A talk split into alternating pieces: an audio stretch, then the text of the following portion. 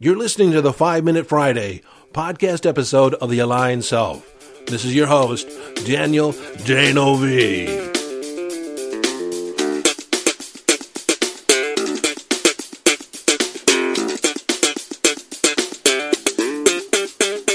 Okay, 5 Minute Friday, a short and concise podcast episode of The Aligned Self designed to leave you with a question, an idea, a strategy, a tip, a hack in order to give you greater access to your conscious awareness, evolving your conscious awareness, or give you greater mastery over your mind. Hello, friend, and welcome to this 5 Minute Friday. In this episode, I'm going to share about the four types of events. Now, if you get this, and I'm making you a promise here, if you get this, your level of stress is going to greatly reduce. The level of distress that you experience in life is going to be almost nullified. So, what are these four events? These are really distinctions, a way of looking at the different events in your life and categorizing them as to alleviate the distress that you may be experiencing. So, the reason this came up, I was actually recently talking to one of my clients that's enrolled in the Aligned Self program. We were talking about the illusion of control and our need to like control events and what happens when we are out of control. And in that conversation, I shared these four types of events. You see, there's events that we can control. There are circumstances, behaviors, actions that we can control, and we do. When that happens, there's no stress. There are things that we cannot control, and we accept that. We accept we can't control them. We can't control the weather. There are lots of things that are outside our control, and we don't even try to exercise control over those. There's no stress there either. Then there's events that we can control, actions, behaviors, and uh, we don't. We drop the ball. Either we picture it in our mind as being uncomfortable or there's fear involved, and there's things we know we should be doing, but we don't. There's a lot of stress there because we're caught up in this cognitive dissonance, these uh, two opposing ideas going on. We know we should be doing something or it would make a big difference if we did something, but we don't. We either have fear or we're uncomfortable. We just don't want to because of the way we're picturing it in our mind. So one way of beginning to exercise control over this category, those things that we can and should be doing, but we don't, and that is to identify one small action, the smallest action. What is one step that you could take towards fulfilling on that action, actually being in movement, being in action on that specific thing? Maybe it's just writing it down. Maybe it's the smallest step possible. Just lean in the direction of taking action on that. And then after you take that action, think what's the next action I can take? What's the next smallest action I can take? There's a low investment in this. You're just kind of moving or leaning in the direction of fulfilling on this thing, these items that you know you should and could be doing. Let's say it's a big project and you know it's going to take a lot of time to uh, handle this.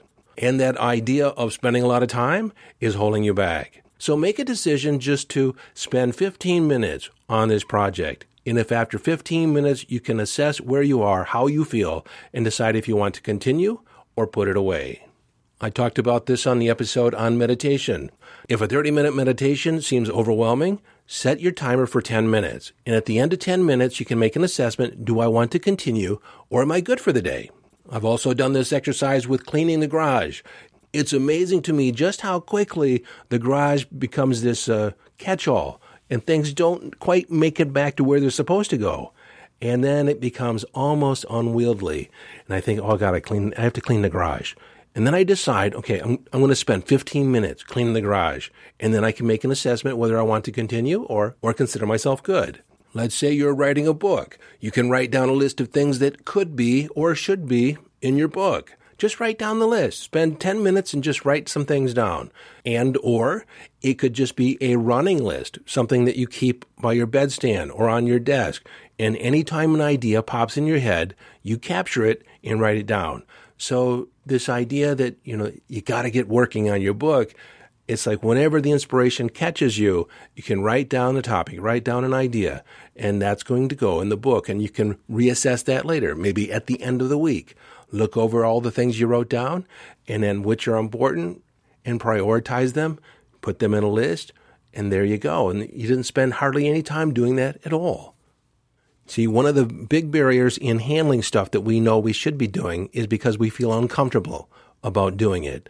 We have some fear, some uncomfortableness associated with doing those things that we tend to put it off. So just lean in the direction of taking small actions. So the fourth category are those things that we cannot control, but we think we should. You see, this is the category that has the greatest amount of stress involved, distress, because there are things that are way beyond our control, but we think that we should be in control of it in some way. Or we spend a great deal of time worrying about the potential outcome. What if this happens or that happens? And, and sometimes it's just wasted energy. Because if you think about it, 99% of the time, the things that you worry about happening never come to pass. In the end, typically all we can control is our response. So, one strategy that we can use in order to handle this category is to ask the question what in this scenario can I control? What in this scenario can I control? You see, if the decision lies in somebody else's hands, it's out of your control. You can't control what other people think, how they feel, how they respond. You can say, I love you, and they say, I don't love you back. Okay. What are you going to do with that? I mean, because you can either accept it or you can fight it. You can try and make them love you. By God, just listen to me. You are going to love me by the time we're done. And if you're into thinking that maybe you can and could do something to get someone to like you more, love you more, uh, put the shoe on the other foot. What if there's somebody that says they love you just out of the blue? And you just think about them as, as a friend, or maybe you don't even like them very much. How hard would they have to work in order to change your feelings? Is it even worth their time? Could someone make you feel something you don't want to feel? Would you be in the thinking that maybe they should just drop the whole thing and move on to somebody else, someone that actually loves them, likes them back? If you're waiting for an answer from somebody else and you've done all you can do as far as, you know, accountability, contacting them, asking them for a by when, you know, by a when they will get back with you, then it's out of your hands. If you're worrying about the, the outcome of some future event, some future scenario, all you can do is all you can do. So you take a look at what actions can I take? What things can I put in place? And then after that, you have to take your hands off it and release it. And so when you come upon one of these scenarios that are outside your control, you're usually left with how do I respond to this? And ultimately, when things are outside your control, it is what it is. It cannot be otherwise because there's nothing you can do to change it. So the way you alleviate stress is to accept the circumstances, accept the conditions as they are as quickly as possible. And don't fret over what should have, could have been done because if it could have been done, it would have been done, in my opinion. And let's say it turns out that it becomes a catastrophe. All hell breaks loose. All you can do is all you can do. So you begin to take an assessment of what I call damage control, triage. You want to stop the bleeding, stop the hemorrhaging as soon as possible. And it goes back to number one what in this scenario can I control? How can I respond in a way that it will make a difference for the outcome? And frankly, sometimes you're at the point in the end where you just have to put up your hands and say, C'est la vie. That's life. So as I bring this to a close, I'm going to quickly recap what I said. There are things that you can control, and you do. Fantastic. There are things that you cannot control, and you don't even try. That's wisdom. There are things that you can control, that you should manage, but you don't. That's one of the greatest sources of stress. This is where you can make the, one of the biggest impacts on your life. Start taking actions, small actions, on those things that you know you should and could be doing. And number four, there are things that you cannot control and you think you should. Give it up.